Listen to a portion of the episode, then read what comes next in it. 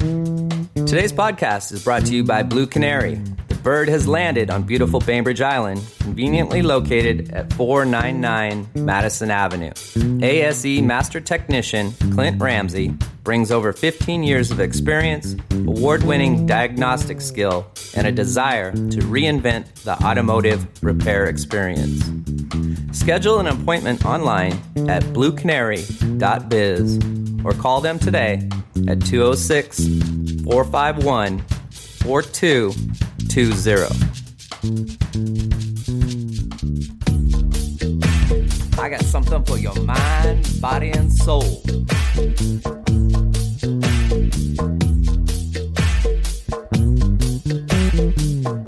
I got something for your mind, body, and soul.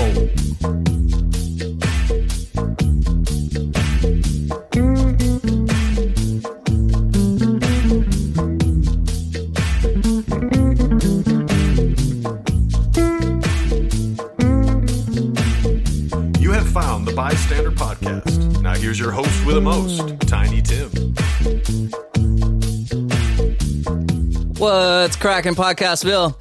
Happy generic time of day to you. You have found the Bystander Podcast. I am the Mr. Rogers of podcasting, Tiny Tim, and I'd like to give thanks to Sound Reprographics in the Pavilion for doing all their sponsorship, as well as Blue Canary, who also has a new location in Bremerton, Washington.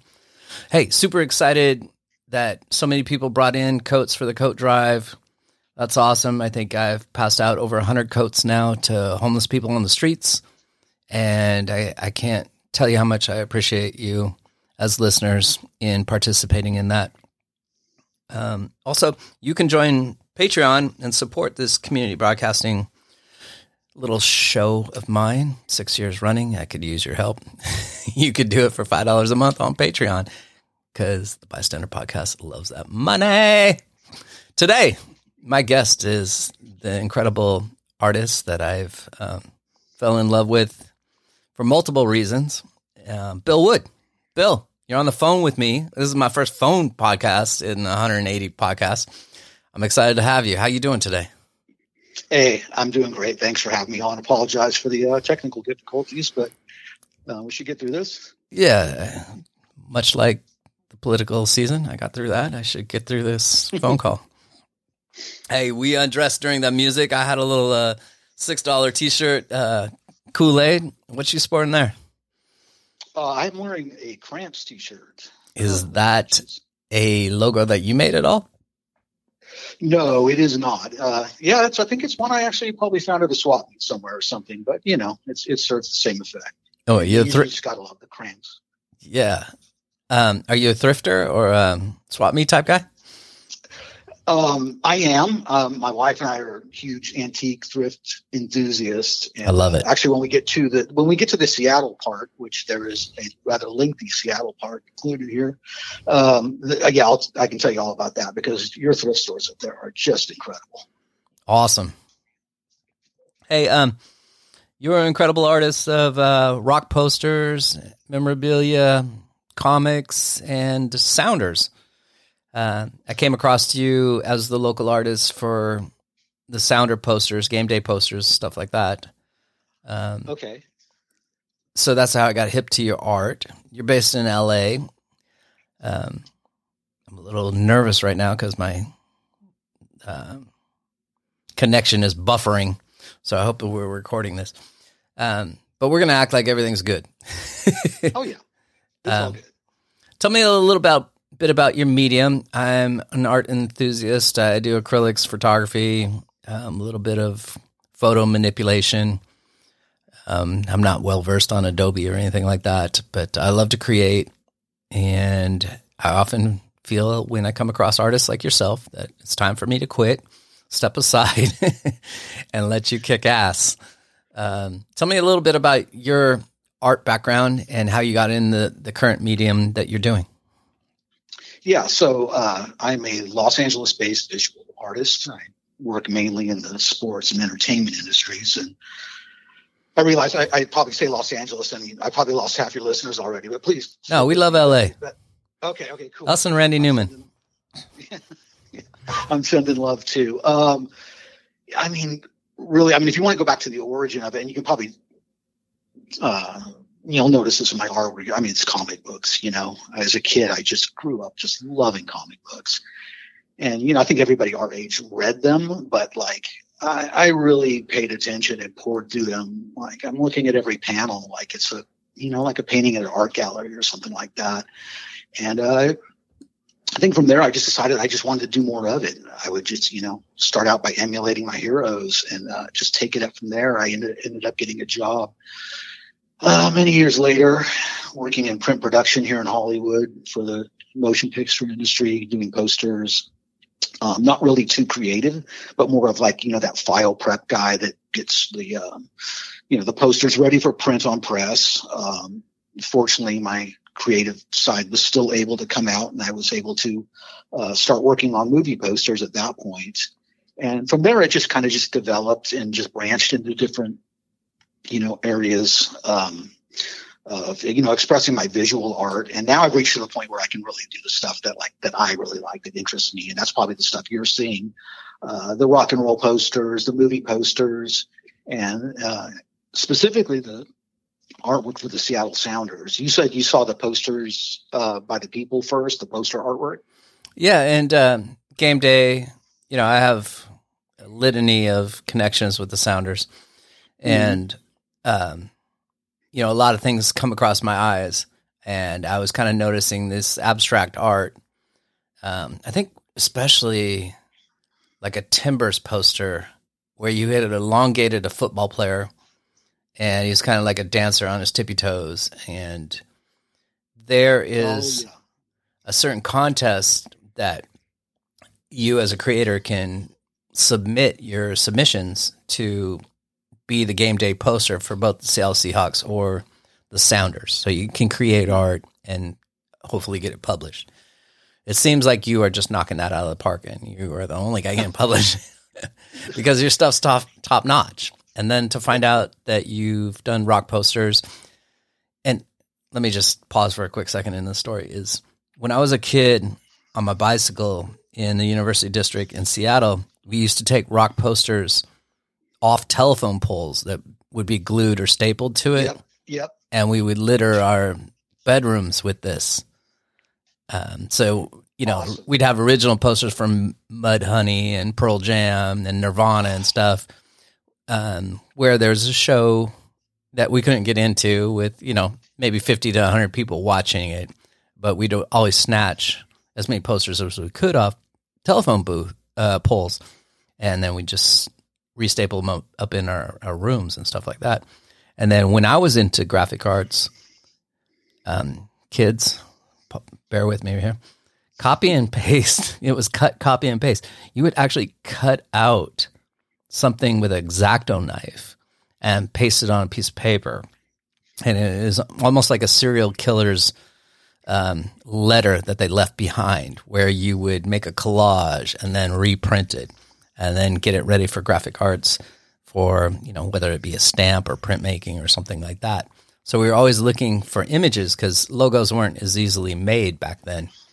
And I remember, and this is wh- where I really felt like I wanted to reach out to you, Bill was you're that guy, you know, another 40 years later that is still doing those things that um, connect me to my childhood. But now you're also doing it with soccer, which is my life, right? So yeah. seeing Alice Cooper, Beastie Boys, and uh, other posters that you've made, i just I got I got to talk to Bill. I got to reach out. so I really appreciate you picking up the phone and uh, talking to me today. Yeah, I mean, and, and that's all very cool. A lot of what you touched upon there, especially with the Xerox and the copy and paste. I mean, that's the old uh, DIY punk rock philosophy, right? Get it yeah. done. You know, that's how that's not how flyers were done. That's how album covers were done. That's how posters, banners, everything else was done. And uh, I mean, for me, that's like down here in Los Angeles with with the huge punk rock scene that we had down here. Uh, that's where a lot of my origins were too. Uh, when I wasn't doing you know your standard production work, I was I was reaching for things like that, doing more DIY kind of punk rock work. And then the other thing you mentioned uh, briefly was abstract art, And I think the connection between that style of art and soccer is undeniable. Because um, I mean, traditionally, when we were kids growing up, I think that if there was like any kind of art, sports art at all, it was more like just like a player, you know, being represented in like like a superhero or something like that. And uh, early on in my fanship with soccer, I noticed that like the Premier League teams and their fans were doing just some crazy inventive stuff with um, match day art, like something that would resemble a rock poster. It might not even have a player on it at all. It might be this totally abstract idea, but just represented the match so perfectly. Mm-hmm. And you know, and I'm thinking like, why isn't anybody doing this for MLS teams? Um, and so now this is where I'm, I'm going to take a step back here is that in 2017, I was down here in LA working for the company I work for, and they presented me with an opportunity uh, to relocate to Seattle for a year uh, to go on assignment and open an office there. What was the assignment? Was uh, we were opening a new design studio, basically a creative design studio. Nothing related to the Sounders at all. Mm-hmm. Um, this was just you know working in the business that I work in, but at the same time being a big soccer fan, I'd, I'd see these highlights of uh, Sounders Timbers matches on ESPN, and I was just enthralled because it's like nothing like what we have down here. Those pouring down rain and massive fan support, and guys pushing and shoving each other, and just, just I mean, they just and it was, chanting, it like, and the chanting, and, and the walk was, to was, the game, all that. Oh, and it was like, yeah, Clint Dempsey ripped it up the Reds car, like all this stuff, right? I'm just like, oh, I gotta get you know, what's up, Deuce?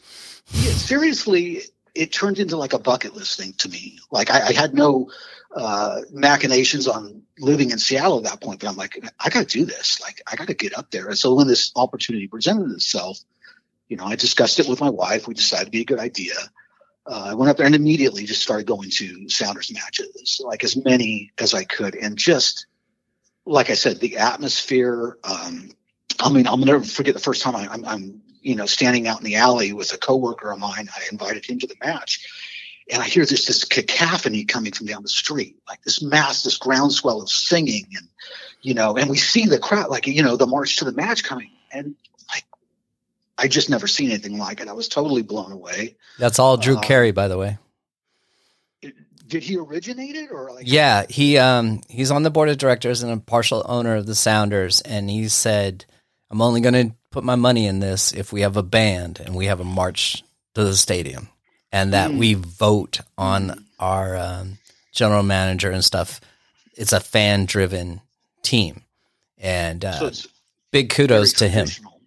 Yeah, yes. very, very traditional. And um, so both my wife and I really embraced that. I mean, I guess if you went back and looked at videos from 2017, 2018, you'd see us at the front, uh, gathering in Occidental Square, holding the banner, like up in front and center. I mean, we were just all about it. Love it. Um, Total 90. Know, oh, just the full 90. And so we would walk by uh, the Sounders front offices, um, which I, I, believe are on the way there, right? Yep. There's, I, I, don't know what the street is, but uh, it, it's in Occidental Square and it's called Total 90. You know, you give yes. out 90% yes.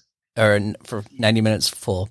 They've kind of, uh, had that as a museum slash bar that you hung yes. out to and gave a lot of stuff out. Um, since COVID, they kind of shut that down. I think they still own the space, but it's not an open mm-hmm. space now before the games. But yeah, it, it was a religion. So, yeah, and so and it was wide open when I was there, obviously, and that's when I made the connection. You know um, that there were fans that were doing this kind of art for MLS teams.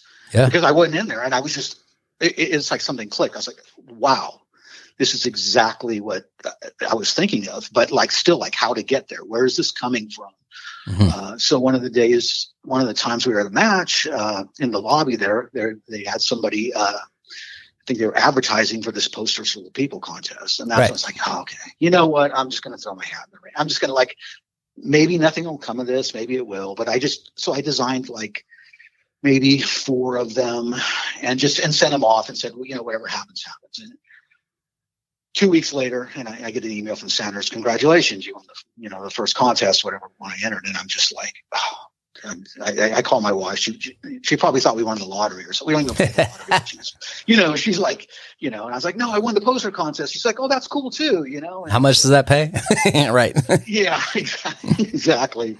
Uh, so I mean, but like, I still, it was like, it was a great moment, I, and like to be connected to a team that I cared so deeply about. Like, it really meant something. And long story short, like two weeks later, I get another email.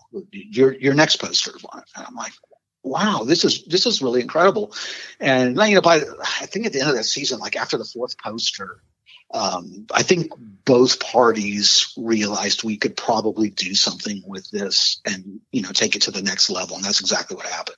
Yeah, you're you're a household name in uh, in the office at Sounders. I talked to a couple couple people and I'm like, hell yeah, I know him. You know, I know his art. I love it. And uh, you know, you were talking a little bit about not even having a player. Like you had some type of magic formula Einstein poster. I remember. You know, because Schmetzer gets it right tactically quite a bit, right. and then you also had you embrace the snow yeti, which is kind of controversial because that's that's more of an Alaska thing. We have we have Sasquatch here that Bigfoot is a driver of Seattle's economy in a lot of ways. Um, Which but, I found out really quick. Yes. Yeah. Um, and there's a Bigfoot soccer tournament out in um, the north end of the state as well. Oh no way! Where at? Uh, Snohomish. Okay. Okay.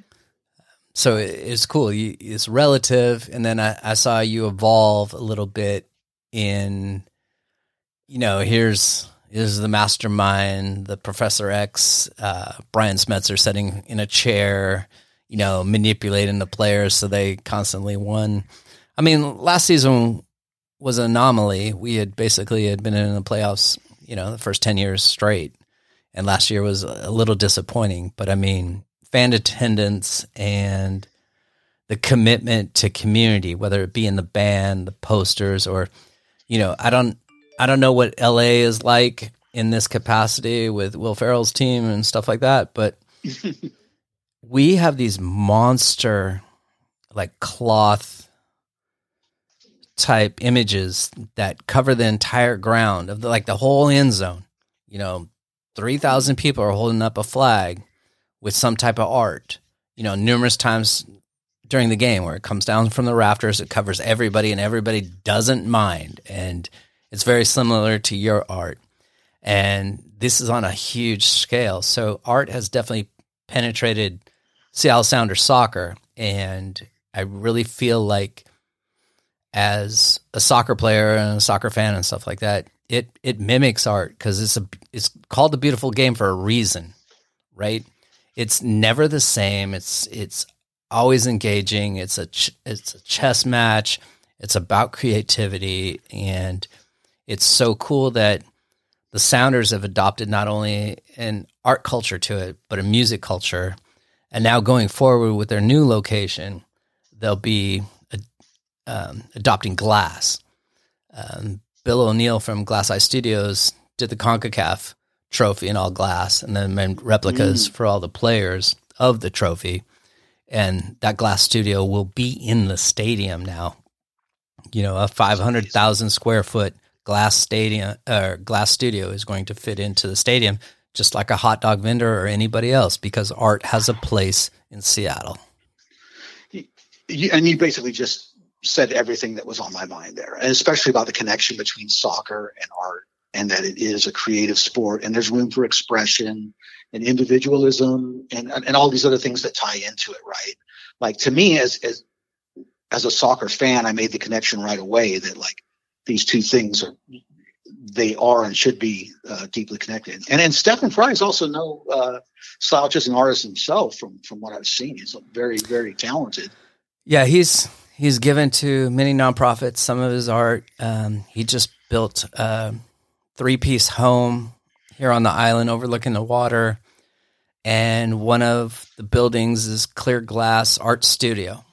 So like he can hold up his rendering high up on the hill above the water in the glass studio, and everybody could see it. He has one up there now. He, he's just moving into it now. He's rented for a couple years on the island while he's built his dream house. But the big part of his dream house is his studio, and uh, you know he's he's tatted probably seventy five percent of his body. His entire back is an incredible piece. Mm-hmm. Um, but he he kind of deals in geomet- geometric shapes, which I I can appreciate, but it's definitely not my art vibe. You know, I I like to see some some crazy stuff, lots of color, uh, you know, Dali esque, Van Gogh, Picasso. Those are my influences. I, I want to see something a little bit more that tells me a story as opposed to you know geographic or geometry shapes, I guess. Something that's a bit more abstract and interpreted. Yeah, I, I mean, yeah, I get his art and the shadowing and yeah. and the angles and all that stuff, but it's not something I want to put up. With that said, you know, he keeps enough clean sheets to make me happy. sure. Yeah, absolutely. I mean, I can tell you as a as a visual artist, like I can't look at a Jackson Pollock painting and tell you no. Jackson Pollock can suck a ball. Like I'm, I, am a hamburgers and hot dogs guy, right? I mean, like my favorite, one of my favorite bands is the Ramones because they're simple, they're direct, the message is clear, mm-hmm. and, and and that's reflected in my art. I want pe- I don't want people to, to to look. Well, I mean, they can do whatever they want, but uh, the idea is not for people to look at it and look for some deep hidden meaning. yeah, it. it's it's it's it's immediate. It's like the impact is there. You look at, it, and especially in in this day and age, you've got maybe two or three seconds to hold someone's interest, especially if they're thumbing through their phone on social media. Hope you're still with us, audience. yeah, well, yeah, there's that, but. um you know, it's just one of those things that I just I, I want to connect directly. Um, my stuff isn't so abstract. I think it shows. And the ideas that you talked about, like some of the different ones with Schmetzer and the scientists, I mean, I have to give full credit where credit is due, uh, are, are actually oftentimes collaborations between myself and the Sounders creative team.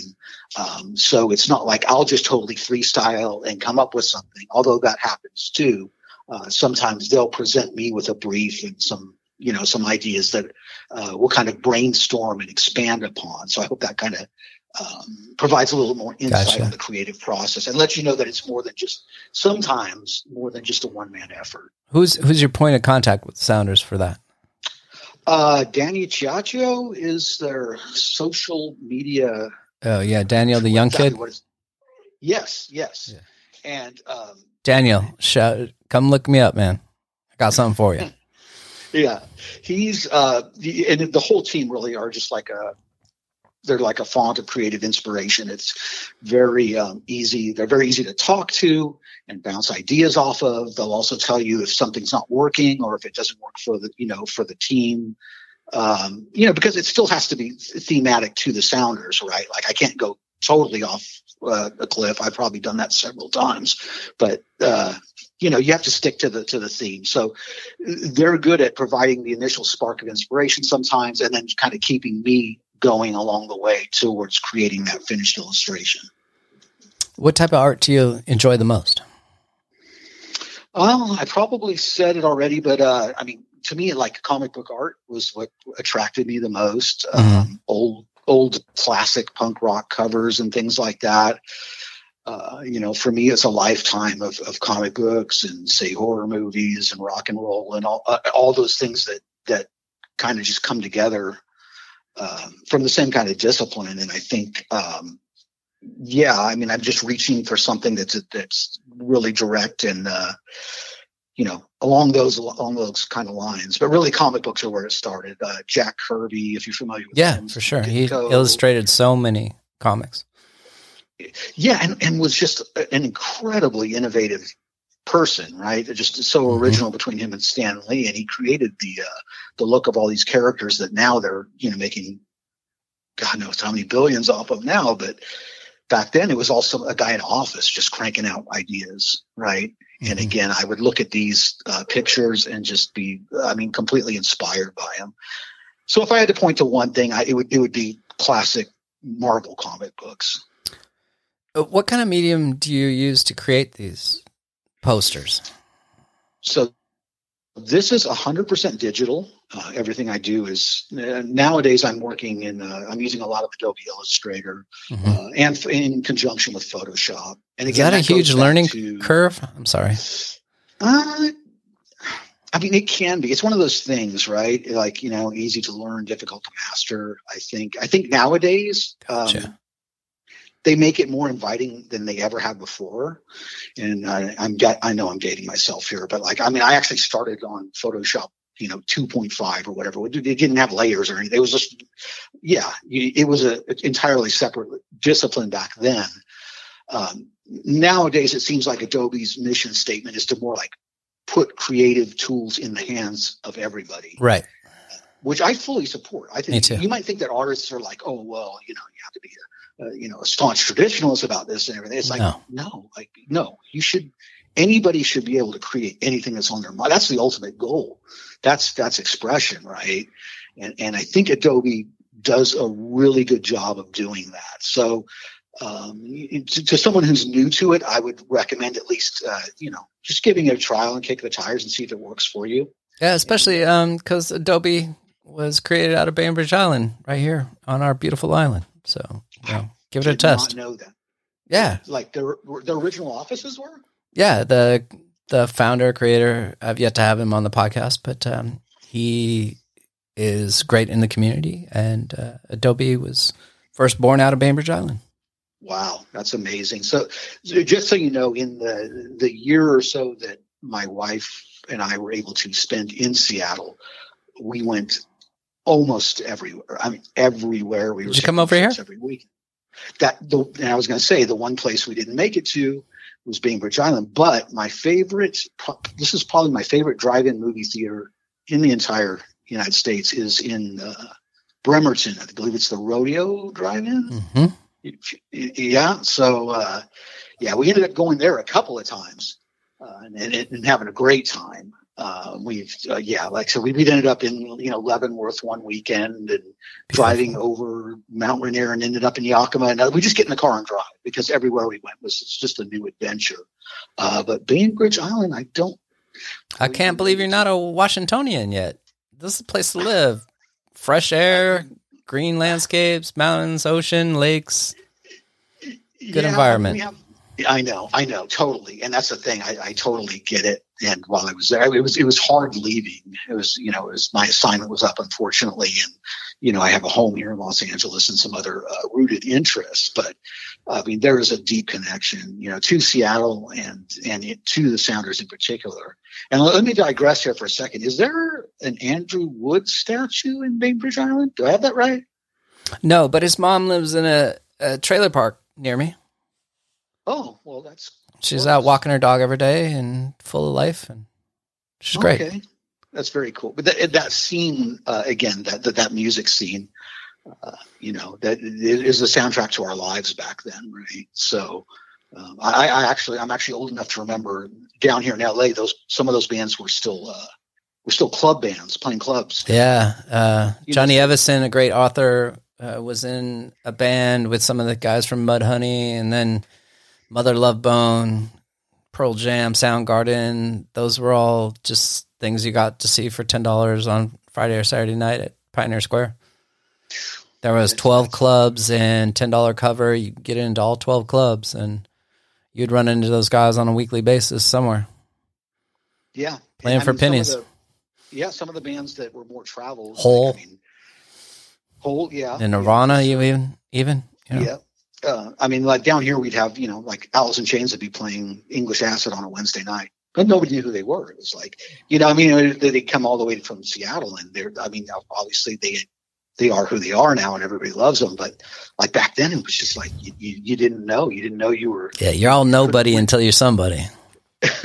you, you could have witnessed history. And when we had that with actually in Los Angeles at that time, you know, I think a lot of people um, associate that with like the Sunset Strip scene um, of the late '80s. But you know, I mean, there was a pretty serious underground brewing here as well. And Jane's Addiction was one of the premier alt rock bands of the late '80s, early '90s, and, and was the you know the the origins of bands like uh, Rage Against the Machine and Tool and, and all of these other bands that were starting up down here too. So it really wasn't all about like the Sunset Strip. We had some pretty interesting bands playing down here. Uh, but once that Seattle scene exploded, I mean, you just yeah, and the movie Singles kind of perpetuated it with Matt Dillon. Yeah, I, I saw that back in the day. I that was kind of how people were living. You know, like let's make okay. enough money to pay rent and then go see a show. Yeah, yeah and everybody I, thought they could play the guitar.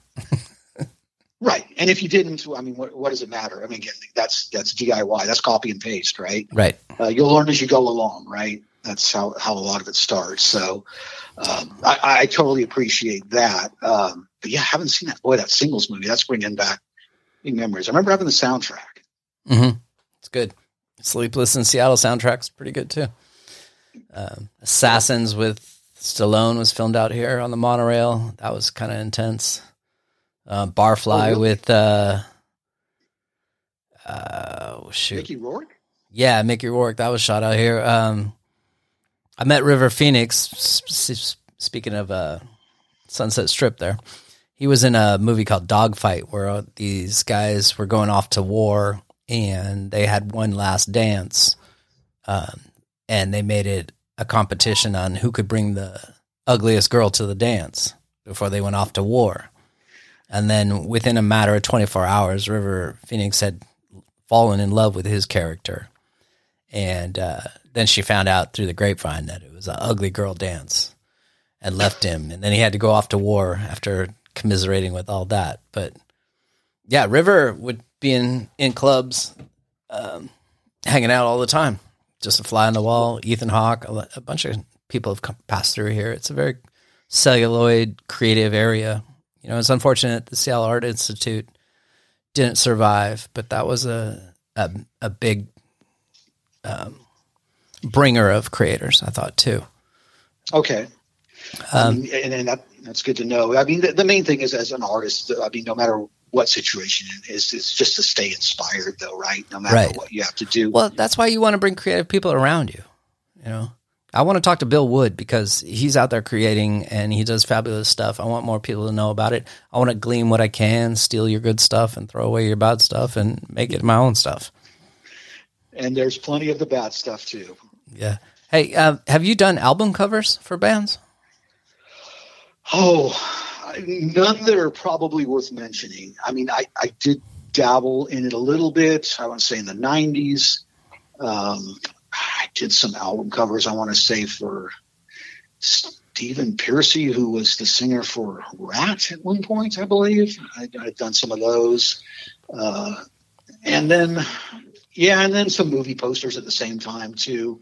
Uh, again, nothing worth mentioning. I think the first one I worked on was probably the Brendan Fraser version of George of the Jungle, which uh, I wholeheartedly encourage people not to look those up because they're they're not good. Um, but you know, I mean, it's a start though. You know, again, segueing from that production role uh, in, like into creative, you know, you have to make some kind of some concessions there. So, uh, you know, I was just doing what I what I had to do at that point. Mm-hmm. I, I, was curious because a lot of your art, I know you've done a lot of Beastie Boys uh, concert posters. And I felt like your art kind of uh, reflected "License to Ill" cover for whatever reason. Well, that, I don't. I, that, I mean, that's another classic, right? I mean, yeah. I, I probably to most people, you just say "License to Ill" and you don't even have to like say, "Oh, what does that cover look like?" You just you know. Yeah, you know what it is because it's it's that, and I mean, again, just what a what a landmark record. I don't know where you were at uh, musically, you know, when that record dropped, you know, in the mid '80s, but like. I, gra- I graduated from high school and started college in '85, so Beastie Boys were everything to us. Right, but I'm saying like immediately before that, like was anybody thinking about hip hop? I mean, outside of New York City, was any? But was it like even a, you know, a catchphrase? I I, th- I think uh, West Coast, East Coast, Best Coast, you know, and everybody in the middle files in years later. Yeah, I mean, even but even at that time, we might have had Ice T or something. This was you're talking. Yeah, for sure, we had Ice T. You're talking like way, way back, right when it was still, uh, you know, I mean, where they're messing up Joan Rivers show. Yeah, dropping the mic on Dick Clark and everything else. Yeah, and then all of a sudden they started playing instruments, and you're like, who knew? Yeah, exactly. Because they were just like this whack white rap group that was trying to infiltrate it, but you had to give them some type of street cred because they were Brooklyn based. And then all of a sudden, I would put them up there in my top 10 rappers of all time, you know, regardless. And then on top of that, they have constantly evolved in their music, whether it be playing instruments or you know different types of sounds getting away from it i think a lot of uh, everlasting house of pain too you know was jump around forever and he's got that mailbox money for every nba game for the rest of his life but then he started playing acoustic guitar with carlos santana and then he got into uh, some punk scene you know and now he's a storyteller acoustic guitar uh, kind of savant you know, so he's always developing himself, and uh, I feel like the Beastie Boys were very similar in that way. Yeah, absolutely, uh, and um, yeah, I mean, just one of one of my all time favorites. Uh, I don't know what you think of Paul's Boutique.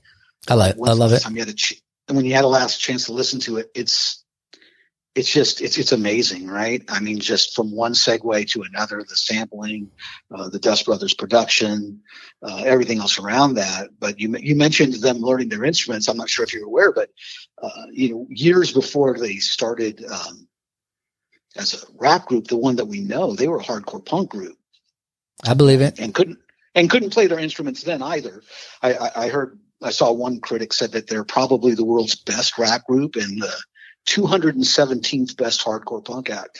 And I think that described it, that described it perfectly, right? You know, uh, but I guess that's part of the. Uh, well, I know we were all looking for new things. Like we we're coming out the the rock and roll 70s, um, the disco 70s, and we had new wave, we had punk, we had scat, we had rap, we had hip hop and it's much different. You know, I think of things as as mumble rap now.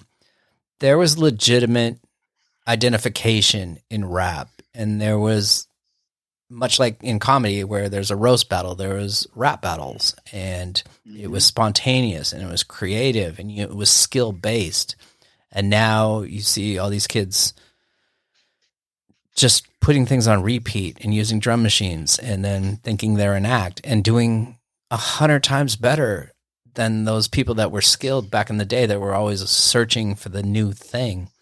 Like I, I remember going from uh, dancing on roller skates to breakdancing.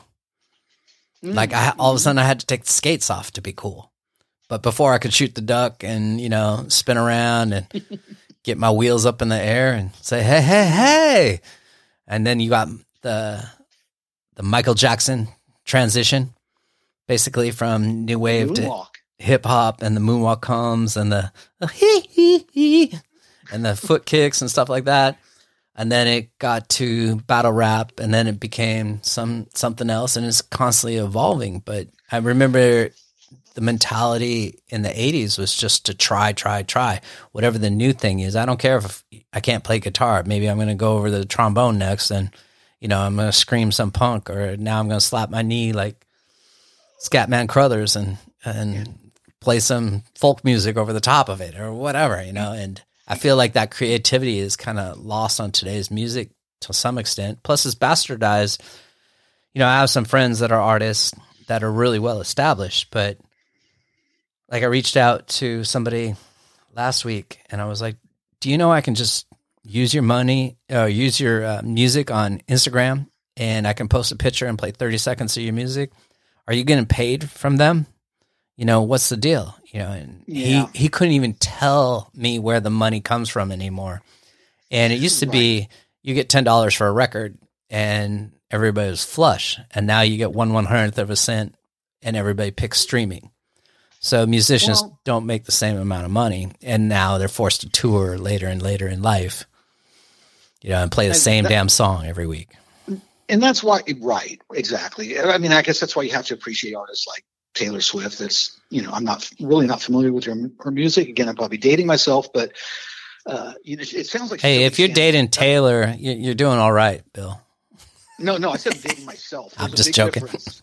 Big difference. Uh, uh, you know, I mean, but like standing up to like the Spotify stuff, and and I, have always had this kind of conflict as an artist, as like you know, if you listen to a song, like music means a lot to me. Obviously, music means a lot to me. If you listen to a song, and that song changes your perception, or changes your ideas, or just makes you feel good, like what is that worth? Is, is that worth a dollar twenty nine on iTunes? What is that like? What's you know what I mean? Like mm-hmm. it, I feel like it is underappreciated and undervalued these days. At the by the same token, it's never been easier for new artists to get their right stuff out there. Like I went, I mean, in the '80s, I was playing guitar in a band down here. Uh, you needed a record contract. That was it. Like unless you want right. to go the indie route, nobody wanted to do that you know, and it was a roll of the dice. It was just, you know, you, it was it was very tough, very challenging. So now I see the artists nowadays, and yeah, I mean they're using auto tune and everything else, but it's like, I mean, at least they're doing, it. at least they're getting it out there. I, I can right. still appreciate that. Um, you don't have to go on the Johnny Carson show anymore to make it. You can just publish your own own self worth wherever you want to yeah and you find the value and you tell people what it's worth right you know again I, I, think there was a brief phase there i don't know if it was radiohead or somebody where they were putting out like a you know pay how much ever what you want for this record this is our new record you want to pay zero dollars do that i think that was them mm. um, and and that's one thing but then you know trent reznor nine inch nails he puts out record he's like this record will cost five dollars that's fair. I don't want people telling other people telling me what this is worth. This is what it's worth. Uh, yeah, with Pearl Jam and Ticketmaster, you know, I don't want to charge three hundred and fifty dollars a ticket. I want to charge fifteen. You know. Can, can you believe that like 30 years later, this is finally coming to the forefront? That like maybe something will get done about it? Yeah, I do. I've I have a lot of political podcasts, and I'm constantly like, "What? You know, when does change come again?" yeah, it, sometimes it seems like it's very slow in coming, and I, I think specifically with the the Ticketmaster situation, you know, it just you know, I think even now the, the I guess the good thing is the, even the artists now are saying enough's enough, right? Mm-hmm. You know, they're, they're the fans outrage and the upswell, and uh, you know, that's why I, am hoping something gets done. But like, you know, I'm kind of skeptical. And besides, when's the last time I went to a concert? Honestly, I'm, I'm more of a club guy nowadays, so. Gotcha. I went to a couple. They're they're still cool. They're louder though, though. Now that I'm older.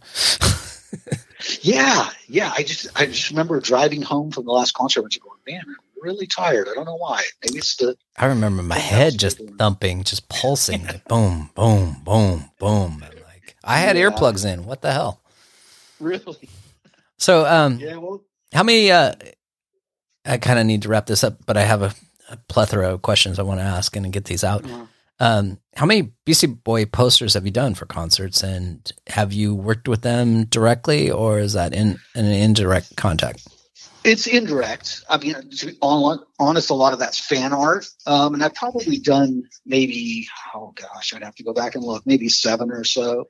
Um, you know, there's a lot of stuff that sits on my hard drive too that that's never seen the light of day. I need to go back and uh, finalize some of that. But generally speaking, the bands that that give me the most inspiration are the, are the bands that I end up just doing a lot of work for, and I'll just usually just put it out there on Instagram and you know or on my website and uh, you know let people uh, react to it as they will.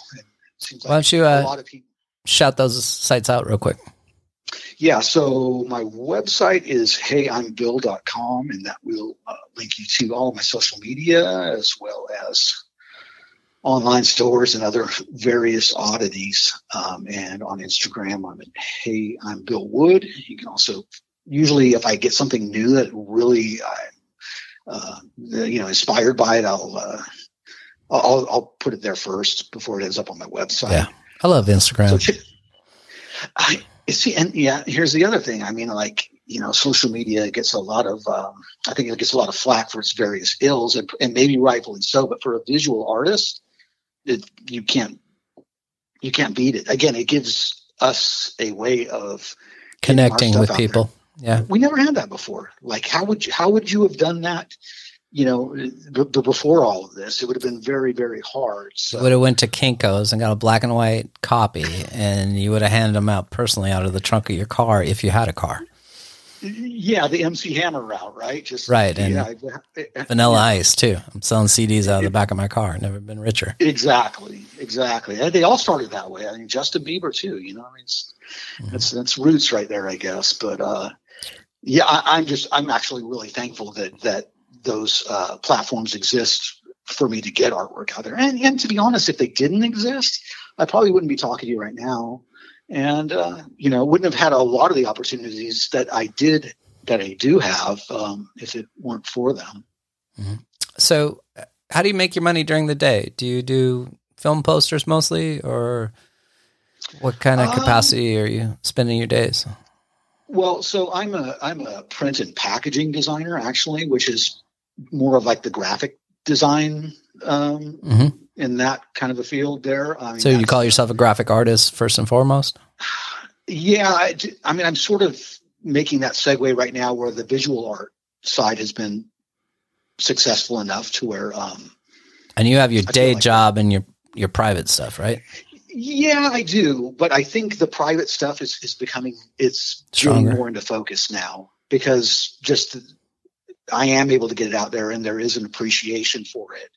And you have an online store that I have the online store, and like honestly, nothing beats having the Seattle Sounders appreciate your work. I mean, it, it's just you know, it it, it increases my own visibility uh, more, probably more than I could ever hope for.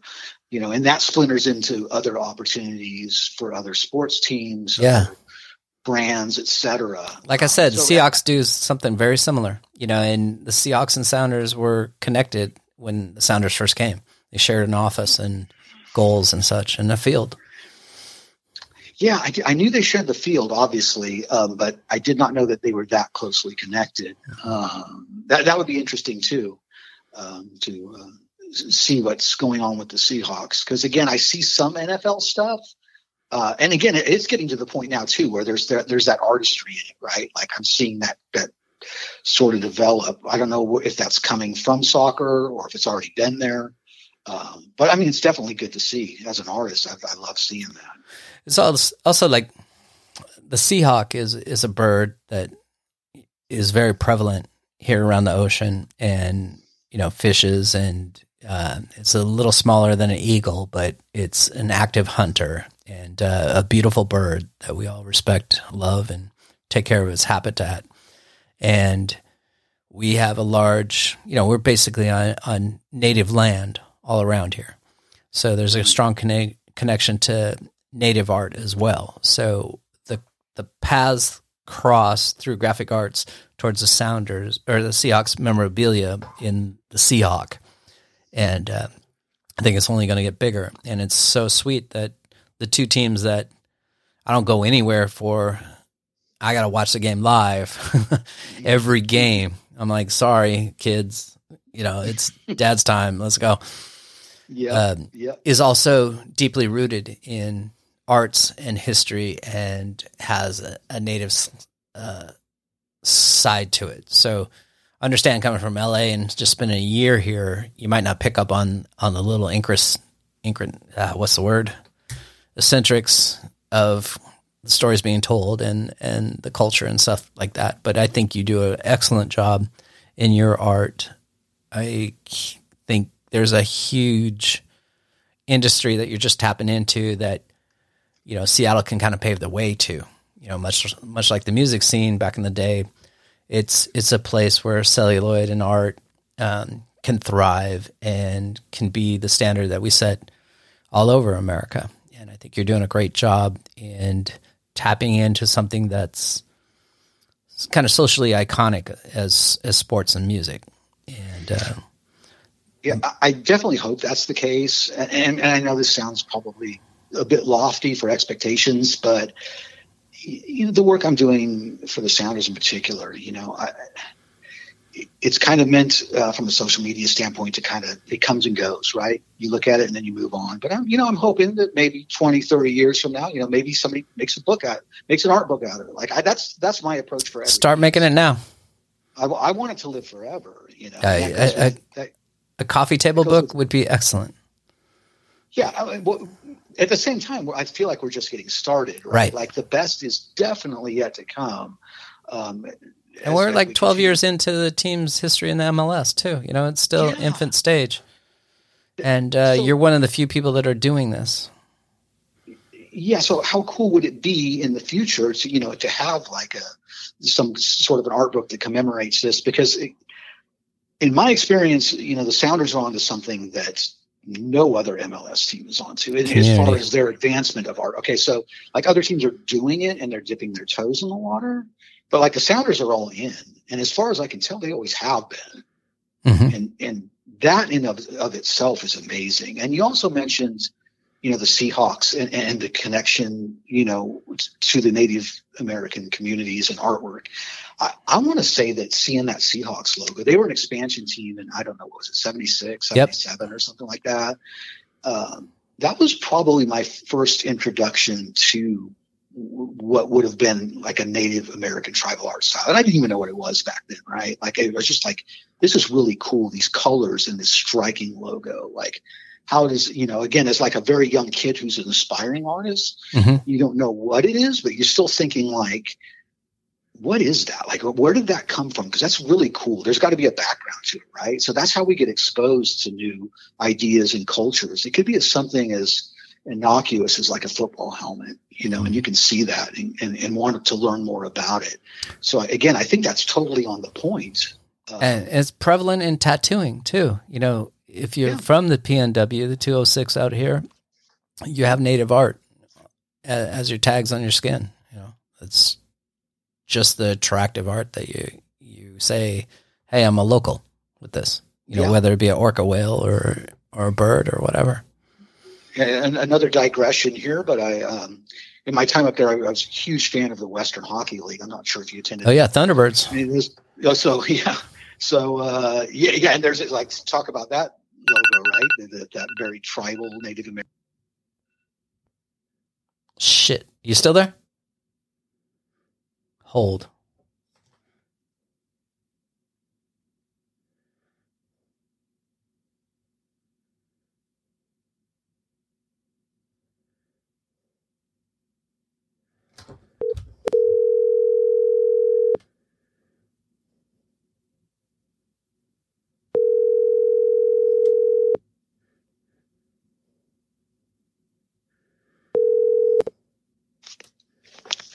Hey, Bill. Sorry about that. I, I lost connection on the on the phone there. Oh, okay, yeah, no problem. I'm not sure where we left off. I think we were talking about the Seattle Thunderbirds, maybe. Yeah, we had just I had said Thunderbirds, and then the phone disconnected, and you were about to reply.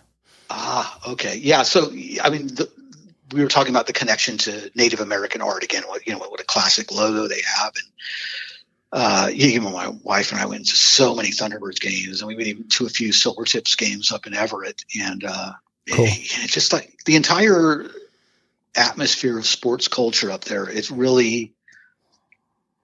I'm not sure if everybody knows about it, but they should know about it. Let me put it that way. It really needs to be. Uh, it, people need to follow that, follow Seattle's lead uh, a little more in that regard. I feel like. What are some of the good things about Seattle sports fans? I I think uh, lack of being an obnoxious, drunk, fighting type crowd like a Raiders or a Philadelphia Eagles crowd, maybe. you know, or or having any close rival. You know, we don't play Idaho. You know, and we don't play the Trailblazers because we don't have an NBA team anymore. So, as the fans say, port scum for Portland out here. That's about the only you know real dig that we go as It does seem fans. like you've codified all of your passions into that Sounders Timbers rivalry, which you know, again for me, coming you know, as an outsider, was a bucket list thing. Like I have, I have to do this. Um, and I guess from the pan, the fan perspective, it's just really like you said, the passion, but without going too, you know, overboard with it. Um, there's actually it, there was actually a ton of humor uh, that, that I actually like. That Yeah. some of the Timbers and Sounders fans are going back and forth, and like I'd be laughing. I'd be walking out of the stadium and listen to these guys. Like I heard one set of Sounders fans. They were they were reaching over to the Timbers fans, and they're making a squeezing motion with their hands, and they're going, "This is how you pump gas." You know, because you. Oh yeah, because they're not allowed to I- pump their own gas in Portland. I had to stop. I was laughing so hard. Oh my! Like the, it's the I guess the innovativeness, right? Like Well, what's kind of cool is like the Vancouver um, Whitecaps are not too far away, and Mhm. Portland Timbers are not too far away. So you can basically drive and um, go to a game. So I've, I've gone to Portland a few times when Seattle's gone. I don't need to take a train or a bus with the team or pay any extra stuff. Um, I just go down there, and it's it's been great. yeah, and I I mean I give them full marks for the for the stadium. I went to a few matches at Providence Park. It's nice. It's oh, it's really cool, right? I mean, it's like a I, I believe it's a soccer specific stadium, and Correct. probably has been for some time now. So, uh, I mean, the atmosphere again, it's it's like really cool. You can it's the the fans' passion. It's undeniable, and um, We're about to get our own soccer specific um, stadium at, at the old Long Acres uh, horse track, so we can um, share it with the the ladies team, the OL Reign. Okay, okay, where, okay, where is that at now? It's halfway between Seattle and Tacoma on Long Acres, which used to be a horse track that Boeing bought Okay. back in the day, and they were going to develop it, and it never came through. So we're moving out that way next year and away from the downtown Seattle stadium. Ah, I, I did not know that. we're And you've got the Kraken. You've got the Kraken now too, which is just. I mean, it, it's, Plays where the Sonics used to play, and It's that, phenomenal. Yeah. and they're doing really well. And uh, Kraken's hot, very hot out here. People love hockey, and it's surprising too because it's not like we have a bunch of snow and ice where kids grow up, you know, playing Right. hockey and stuff. Well, hey, if uh, Wayne Gretzky could plant the seed down here, anything can happen, right? I mean, Yeah, for sure. sunshine and palm trees. So, uh, I mean, the other thing about the Kraken though is just talking strictly as a visual artist. I mean, talk about a home run in terms of you know brand identity and everything. You just see that and you just connect with. I, I need the jersey. I need it. It's it's amazing. What's really cool is uh, Dick's Drive-In, which is a staple. Did you ever eat at Dick's? I know you're. Ah, look at you. See, cannot see this right now. I now. can't see it. It's Dick's Drive-In with the Kraken on it, holding up the restaurant with in the tentacles. They have a hockey shirt on their store as well that um, is basically the same colors as the Krakens, and it has uh, a more developed graphic art of a Kraken holding up the the drive-in the burger joint, It- and it's a staple. And it talk about iconic visuals coming back up to date with the current NHL hockey team. You know, you got to get that jersey at half the price. if I was a Seattle based business right now, I would be biting that style all day long. I'm just saying because Well, everybody does. You know the the lime green, or they call it rush green, I think, um, that the Seahawks and Sounders both have a little bit of. yeah, It, it it's on your coffee cup. It's it's everywhere. I noticed. I definitely noticed that. That's interesting too because when we uh, opened our uh, design center, the company design center up there, you know, that's one of the first things I picked up on was those those those blue and green colors, the colors of the Seahawks, and uh, uh, whoever the creator director was, I was working with at the time. I was like, oh no, they're already over that. They do something else, like Hey, even wine bottles, their labels are those colors. You know, the gray, the blue, and the, the rush green. Yeah. I'm like I'm like how are they over it because this is like this is everywhere. This is the this is the identity of the city, you know. Right. And and you see it in especially in the sports teams. I mean it's just it, it's great to see everything tied together. LA is great too, but you know, you've got purple and gold for the Lakers and blue and white for the Dodgers and you know, it, it doesn't Yeah. exactly tie together. I mean, LA, LA, San Diego, San Francisco, there's so many, you know, it's not like New York where there's different boroughs, but there's different cities that can all support a professional team. And in Seattle, we're up there in the freaking corner of the the map. Where am I at here? We're right here. and uh, we've all been pushed into that upper corner of the Pacific Northwest. And um, there's not an opportunity to be diluted by San Francisco, San Diego, Santa Clara, oh, all that stuff, which is they're all great cities by themselves, but now your support, your branding of a certain color or theme has expanded to the length of California, which is a very long state, you know, with multiple teams. Okay, so that's a perfect that's a perfect touch point right there in, in the fact that Seattle sports teams started in Seattle, right? I mean, mm-hmm. where did the Lakers come from? They came from Minneapolis. Where did the Dodgers come from? They came from Brooklyn, um, and so on and so forth. I could probably name a few more examples right. if I thought hard enough about it. Um, but that's that's part of where that comes from too. Is that uh, you know Los Angeles in itself? I'm sure you know it's just a giant melting pot yeah. of influence and culture and, and all these other amazing things. But it's particularly true with the sports teams that you know not all of them necessarily were born and raised here. Right, we're a melting pot, but in a in a port city, but a little bit different. You know, we don't have as much um, immigrants from uh, Spanish speaking com- uh, countries as opposed to mm-hmm. Asian companies or Asian places. So we have a different type of melting pot than the the rabid fans of LA. I think. Yeah, and and plus, just LA is just like you. I think you might have mentioned, just very big and very flat. Like a lot of people come here, right? And right. there's like you know, like New York has its different boroughs. I mean, we've got different cities. You can keep going. You know, to, every ten miles, you're you're going to hit another city. Uh, it, it's just a great big expanse, and you know, a ton of uh, passionate sports fans as well. I mean, I've had some great times here in Los Angeles as a fan. I don't know if you I, have come, I, I came down to the Coliseum for a couple Laker games versus the Sonics back in the day because it was okay. Back in the day, it was a ninety nine dollars Southwest flight, so I could go yeah. straight to the Coliseum and, and get back for two hundred dollars and a ticket. And I used to get comp tickets from the, the Sonics for away games and such. Oh, that's yeah, that's great. And plus, it's close to the airport and everything. Right. It's, a, it's like in and out. So I, have I've felt that. You know, I've been around Jack Nicholson and those guys. this different oh, head right. out there.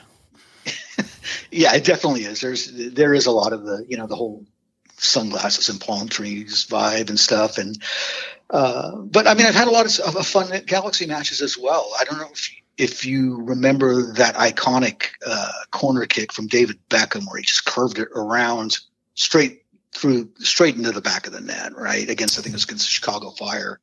Uh, I, I, was there like in the you know behind the net there basically. Right. With the crowd that's erupting, and you know he's making this funny face after he scores the goal, and so I like I'll never forget that. That was amazing. Yeah. Um, and there were and there were plenty of those moments down here. You know, obviously the Galaxy been, you know, very successful in their time. LAFC as well. LA, wow, yeah. I mean, my boy, uh, shout out to Aaron Kovar who uh, left the Sounders to go to LA for a couple seasons, and yeah, now he's yeah. some hedge fund dude. Not the same kid I, I grew up watching. Sure, sure. Uh, yeah, I mean, yeah, talk about a, a rocket ship to success. It, the, the, funny thing is, like, you remember Chivas USA that was here, right? Yeah. Like, kind of the opposite. Like, they, it seems like that franchise. And I went to plenty of Chivas USA games and too, and just uh, had a blast. I remember sitting there. I was in the stands with maybe or maybe three thousand people there all together, which you know it's a pretty big stadium. So basically nobody. And then and pouring down rain. I remember that was also odd mm-hmm. for. Uh, Los Angeles and just standing next to three fans that were just screaming their lungs out as if like they were the only people in the world chanting for this team. So there's a lot of passion there, but for whatever reason, it didn't click. And then I don't think it was organized passion. Like we have Gorilla FC, Sounders Till I Die, Emerald City supporters, mm. where it, it's like a membership club. You get the swag. It's block seating. They bring their instruments, usually in, in one end zone, because we have family um, friendly seating, and then we have, you know, crazies, and the crazies are right behind the goal, and they chant. They might not even watch the game the whole time. They're yeah. so enamored sure. with beating the drum and singing the songs and all that good stuff. I, I always wonder what that would be like being that one guy who's like got his back turned to the game the whole time. Like, eh, not a fan. I'm sorry. You're just a disruptor. it would drive me nuts. Well, I mean, I understand. You know, he he, he plays a role. He or she plays a role. You know, an, an important Conductor. role in, in- with the with the ultras and, and fan support. I mean, I, t- I totally get that. But personally, if I had my back turned to goal for 90 minutes, like I'd, I'd be having epileptic fits. I'd be like, "What's going on here? Who's who's got possession? What's what's?" Yeah. I'm at a sporting event, right? They're coming from a musician's uh, stand, standpoint, not a soccer fan. Excuse me. Yeah, like who has who has their back turned to the event the whole time? It's uh, you know, I'm not working security here. I paid my good money to get in here, so Yeah, and if I was wa- working security, I'd be watching the whole game. Fire that me. In the meantime, I'm getting a free seat. Yeah, exactly, exactly. Um, we got to bounce. Uh, tell everybody your site one more time. Sure, it's uh, heyimbill.com. I mean, that's the place to start if you want to. That's where your link tree is to everything else. Every that's it. That's the link right there. I can't tell you enough how much I appreciate this conversation, and I hope we can be lifetime friends and have additional conversations down the road. Um, thank you for your time. I do. I'm going to send you some money for that Francisco Totti poster that you did because I'm a big Roma fan. Uh, we're a family of Italians here, and he's up there with Maldini. You could ever do a Maldini poster, and uh, I'd love to have you autograph it and then put it up here in in the studio of Studio 15 Productions. Well, let's definitely have a conversation. I'll, I'll get you hooked up on that for sure. Thank you, my brother. I really appreciate it. Yeah, for sure. Anytime. All right. You've been listening to the B.I.Stander Podcast with Tiny Tim and Bill Wood. Uh, a little reminder that you can support us on Patreon. Be kind. Thank you, Bill. I appreciate your time. All right, you got it. Um, yeah, that was that was a lot of fun. Thanks for having me on. That was really cool. Yeah, I, I hope you can come on ag- again and talk about future projects. And uh, anytime you're in Seattle, you got a place to stay and uh, give me a shout out. I appreciate that, Tim.